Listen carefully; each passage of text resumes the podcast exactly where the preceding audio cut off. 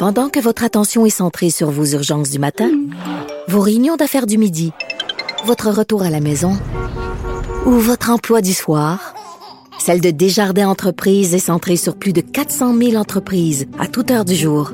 Grâce à notre connaissance des secteurs d'activité et à notre accompagnement spécialisé, nous aidons les entrepreneurs à relever chaque défi pour qu'ils puissent rester centrés sur ce qui compte, le développement de leur entreprise. Vous vous demandez si les plantes ressentent de la douleur? Ou encore, comment est-ce que les daltoniens voient le monde? Le balado en cinq minutes est pour vous. Explorez la science, l'actualité et l'histoire en un temps record. La Feu, en collaboration avec le gouvernement du Québec, est fière de propulser la série Balado en cinq minutes. Ne laissez pas les questions sans réponse plus longtemps. En cinq minutes, disponible sur l'application et le site cubradio.ca.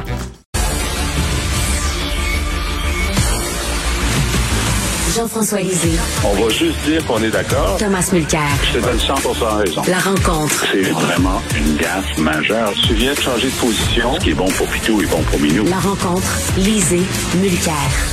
Alors Thomas Mulcair, c'est aujourd'hui en France. Hein, si tu es travailleur de la santé en France et tu n'es pas vacciné, euh, tu es suspendu sans salaire. Et, en France, on ne reculera pas, comme au Québec.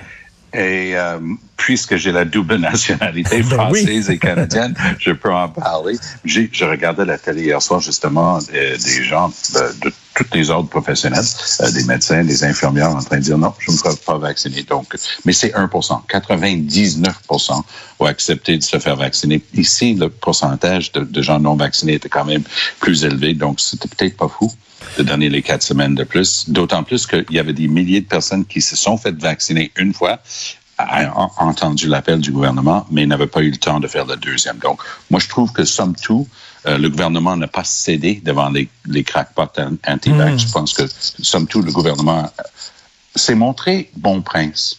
Et le 15 novembre, le pari d'une bouteille de Bordeaux entre Jean-François ben et moi va le déterminer.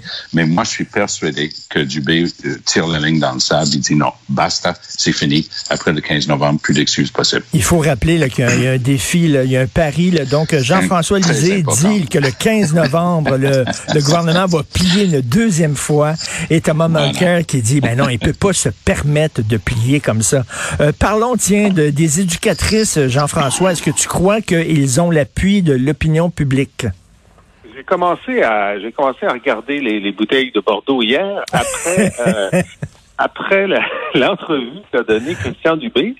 Il a déjà dit euh, donc il a dit hier en entrevue que ben peut-être que le 15 novembre ce serait chirurgical pour utiliser un terme de santé et que ce serait pas mur à mur puis que peut-être dans certaines régions où il y a euh, où il y a plus beaucoup de gens qui sont non vaccinés, ben là, il ferait, mais pas partout, puis peut-être pas pour tous les corps de, de, de, euh, de, de métier. Alors pour moi, là, il a déjà reculé. Il a déjà reculé hier. Oh. J'ai hâte. J'ai hâte au 15. bon, les éducatrices, est-ce que tu crois que le, le, public appuie les éducatrices? Ah oui, ça c'est très clair. Et puis dans la bataille de l'opinion publique, euh, le gouvernement avait perdu cette bataille. D'abord, par le fait que la gestion du nombre de places était déjà problématique. Et toutes les familles savent que c'est dès que dès que, dès que tu sais que tu es enceinte, puis même quand tu as commencé à essayer d'avoir un enfant, il ben faut déjà que tu te mettes sur la liste d'attente. Et qu'en plus, les éducatrices euh, ont vraiment euh, sont les coqueluches, sont les nouvelles infirmières, disons, de, de, euh, de la population québécoise. Alors, hier, ce que le gouvernement a fait en disant c'est une première. Hein. D'habitude, tu fais des offres, puis tu laisses entendre que si le syndicat dit pas oui aux offres, c'est pas sûr qu'ils vont l'avoir. Alors là, au contraire, ils ont dit, nous, on offre jusqu'à 15% puis on va vous le donner tout de suite sur votre chèque de paye, même si on n'a pas fini de négocier, puis on vous le dit, là, c'est pas assez. On va, on va vous en donner plus. Pas autant que vous en voulez, mais plus. Et c'est une façon de dire à la population québécoise, ben regardez, on est de bonne foi parce qu'on commence à verser avant même qu'on ait une entente. Alors, ils ont tenté un renversement de situation et je pense que ça marche parce que allez voir en disant on est d'accord qu'ils sont pas assez payés, ils ont pas assez, c'est pas suffisant pour les, les retenir et encore moins pour les attirer. Ben, ils se sont montrés de bonne foi et ils ont fait un bon coup de communication. Est-ce qu'il va y avoir un effet domino, Thomas, selon toi? Parce qu'à chaque fois qu'on donne un cadeau à un secteur et l'autre secteur à côté, ben nous autres aussi, on veut des augmentations, nous autres aussi, on veut ce que les autres ont eu. Moi, je pense que M. Legault a fait ce que Jacques Parizeau s'est vanté d'avoir fait avec sa question référendaire. Il a fait quelque chose de futé. Il a fait quelque chose d'astucieux. Il a fait quelque chose qui a fait applaudir beaucoup de gens dans la population en disant, vous avez réussi à contourner les syndicats, bravo, parce que les, les éducatrices méritent cette augmentation entre 11 et 17% mais un train peut en cacher un autre. D'abord, tout le mouvement syndical, puis le Québec est l'endroit en Amérique du Nord le plus syndiqué. 40% des Québécois sont syndiqués. Là, c'est tout un mouvement, puis il y a beaucoup de gens dans ce mouvement qui appuient la CAQ. Là, tout d'un coup, il est en train de dire, oublie le Code du travail, Oublie l'idée que de bonne foi vous constituez un syndicat pour représenter vos intérêts socio-économiques. Moi, je vais faire un, je vais contourner tout ça et je vais faire donner une importante augmentation. Personne va être en désaccord avec l'augmentation. Mais la prochaine fois que quelqu'un d'autre va venir à table, bonne chance si vous mettez pas un 11 et un 17% sur la table. Et bonne chance, par exemple, quand vous refaites les décrets dans le domaine de la construction, de dire non, c'est 2% ou 3% L'inflation a commencé. Le 11-17 dans ce secteur-là est pleinement mérité, mais on va être aussi en train de dire que vous passez de 32 heures semaine à 36 et à 40. Donc, on est en train de changer les conditions de travail sans accord. Et ça, c'est une question de négocier de bonne foi. Le go risque de s'être fait jouer un tour pour lequel il est très fier aujourd'hui, mais pour lequel il risque d'avoir des regrets long terme. Jean-François, est-ce que tu as vu la, première page du journal de Montréal? Le modèle québécois craque de partout. On entend ces temps-ci, hein, il manque de, gens euh, dans le système de santé, il manque d'enseignants. Euh, on a vu qu'il manquait même de vétérinaires. Ça craque de partout. Euh, qu'est-ce que tu en penses de ça? Ben, moi, je me souviens du temps où on avait un taux de chômage de 10 ou 12% ou 13 ou 14 et à ce moment-là, on disait le modèle québécois ne fonctionne pas. Mais maintenant qu'on est en plein emploi, le modèle québécois fonctionne à plein régime, ça marche tellement bien que euh, on manque d'employés et, une grande partie de la population est en emploi. Le, nombre de gens qui sont sur l'assistance sociale est en baisse. Euh, le nombre, euh, les salaires augmentent. Euh, les, employeurs sont obligés de regarder les CV avec des noms étranges parce qu'ils n'ont pas le choix, donc ça fait reculer la discrimination. Euh, moi, je, je, suis un fan de la pénurie de, de, la, de la pénurie de main d'œuvre. La pénurie de main d'œuvre crée de la richesse, donne plus de pouvoir aux salariés par rapport aux patrons, oblige les PME qui sont en retard au Québec sur euh, l'informatisation, la robotisation, de dire bon, mais finalement, on va peut-être investir euh, dans notre, notre, nos moyens de production parce qu'on ne peut pas avoir de cheap labor. Fait qu'on va on va se mettre à niveau sur euh, la qualité de notre instrument de travail. On va peut-être faire de la formation de nos employés. L'incidence, évidemment, il y a des côtés négatifs de la pénurie de main-d'œuvre, mais les côtés positifs pour euh, pour l'ensemble de la société, c'est une excellente chose. Thomas. Oui, Richard, je m'excuse, j'ai été coupé. OK, euh, OK, pardon, mais euh, on dit que le modèle québécois craque de partout. On parle de pénurie de main-d'œuvre, d'enseignants, dans, le domaine de la santé, etc. Lorsqu'on regarde ça, on dit, coudon, est-ce qu'on est dû pour une deuxième révolution tranquille au Québec? Ben, moi, je vais te dire que Legault a réussi quand même à mettre son index sur le pouls du Québécois moyen. Il, il maintient son statut dans les sondages, il trône par-dessus tous les autres. Il ne va pas changer son approche ou son modèle.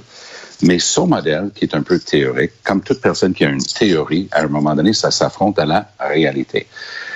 François Legault, homme d'affaires, dit, moi, je veux plus de productivité, des salaires plus élevés, plus d'argent pour les Québécois. Youpi! François Legault, nationaliste, prédicateur pour une vision très étroite du Québec dit je veux moins d'immigration. Hmm. OK. Mais comment tu fais pour remplir les centaines de milliers de postes? Allez parler avec un propriétaire d'entreprise dans la Beauce. Il va vous dire, mais je pourrais augmenter de 30-40% ma production. mais j'ai pas d'employé. Comment je vais faire? Alors, il va falloir que le François Legault, homme d'affaires, commence à parler avec le François Legault, de cette vision étoile du Québec, et qui commence à dire, mais comment on va faire pour justement laisser croître notre société économiquement? C'est vrai qu'on est les plus taxés en Amérique du Nord, puis on a un des plus bas productivité. Par ailleurs, le mot productivité est très problématique. Quand il a sorti ça le jour, Hum, vérité et hum. C'est mal réconciliation, compris. C'est tellement mal compris. Les gens disent, hey, tabarnouche. Là, le gars est en train de me dire que je travaille pas assez fort. Ben, Lucien Bouchard avait fait la même chose. Il avait Ah, utilisé la productivité. Les gens disent, ben là, il est en train de nous dire qu'on est paresseux. Ben oui, c'est exactement ce que les gens entendent. Puis juste, juste pour te dire, avec Jack Layton à Ottawa, on avait fait des sondages puis des focus groups, puis on avait découvert que c'était un mot toxique pour le travailleur moyen, qui lui, tout ce qu'il entend, c'est le patron en train de lui dire de travailler plus fort. On parle de l'ensemble de l'économie qui doit produire plus et justement monter. On dit que lorsque la marée monte, ça lève tous les bateaux. Ben, si on augmente l'économie, tout le monde se, euh, presque tout le monde va en bénéficier. Donc, c'est ça l'idée de faire croître l'économie, ce qui était l'idée de base de la formation de la CAQ. On va arrêter de parler de séparation, on va arrêter de se diviser sur ces questions-là. Je veux avoir une vision d'une société québécoise, langue française en premier, culture, langue, productivité, économie, augmenter la richesse de tout le monde. Mais il frappe un mur. Puis le mur, c'est lui qui l'a érigé avec Simon Jolin Barrette qui est arrivé. Il a dit, ah, tu vois, il y a des dizaines de milliers d'applications pour être euh, citoyen canadien et d'arriver au Québec. Ben, je prends toutes ces demandes-là, puis je- il il l'a dit, je les mets à la poubelle. C'était totalement illégal. Ça lui a coûté sa job comme ministre de l'Immigration. Mais le problème a commencé ce jour-là. Et le gars est encore pogné avec le problème parce qu'à un an des élections, il peut pas se permettre d'ouvrir les vannes de l'immigration. Jean-François, est-ce que tu trouves que le- l'immigration serait la, la- la solution à ces problèmes-là? Bon, d'abord, il faut dire que la CAQ a reculé par rapport à son engagement électoral, c'est-à-dire qu'ils sont revenus au seuil d'immigration des libéraux. Donc, ils ont aujourd'hui la même, après, effectivement, les, les péripéties dont Tom euh, vient de parler. Et, et l'autre question, c'est que, euh, comme le disait le grand économiste Carlos Letao, avant qu'il ne devienne libéral, l'immigration n'est pas une solution à la pénurie de main-d'œuvre. Pourquoi il dit ça? Ben, c'est simple. Faire venir 50 000 personnes par année, c'est comme créer une petite ville. Puis dans cette petite, petite ville-là, ben, ça prend des professeurs, ça prend des soudeurs, ça prend des électriciens, etc. Donc, euh, les immigrants génèrent la nécessité d'emplois supplémentaires.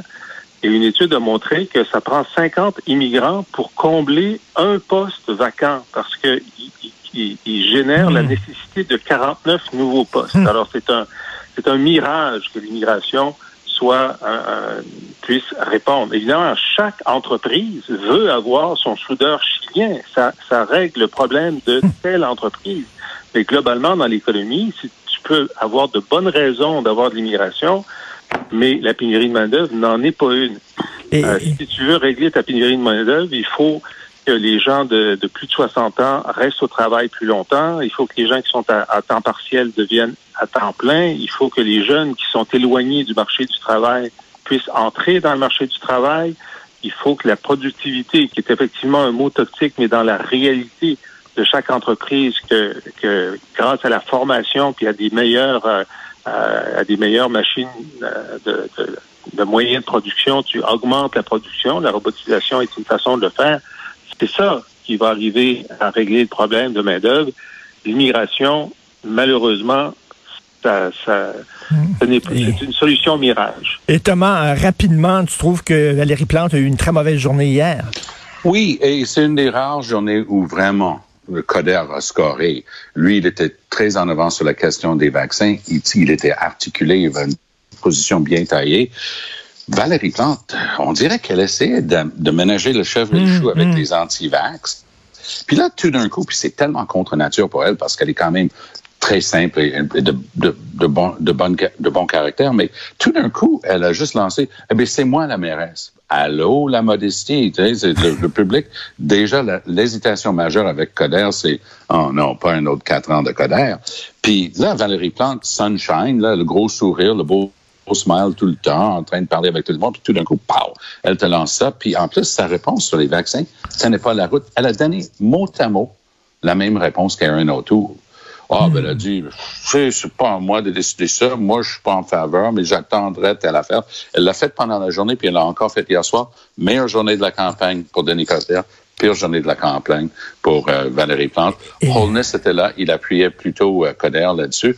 Holness qui était justement en, en ligne hier en train de montrer de sorte de de courriel qu'il reçoit, et il, a dû aller à la police avec oui, les oui, oui, qu'il a ben, Oui, et, rapidement, une, une minute, euh, Jean-François, tu trouves qu'Erin O'Toole aussi devrait envoyer un message clair à ses députés concernant le vaccin? Ben, il peut pas. Alors donc, c'est ça le problème. Il y a un certain nombre de ces députés, aucun au Québec. Tous les députés conservateurs du Québec sont doublement vaccinés.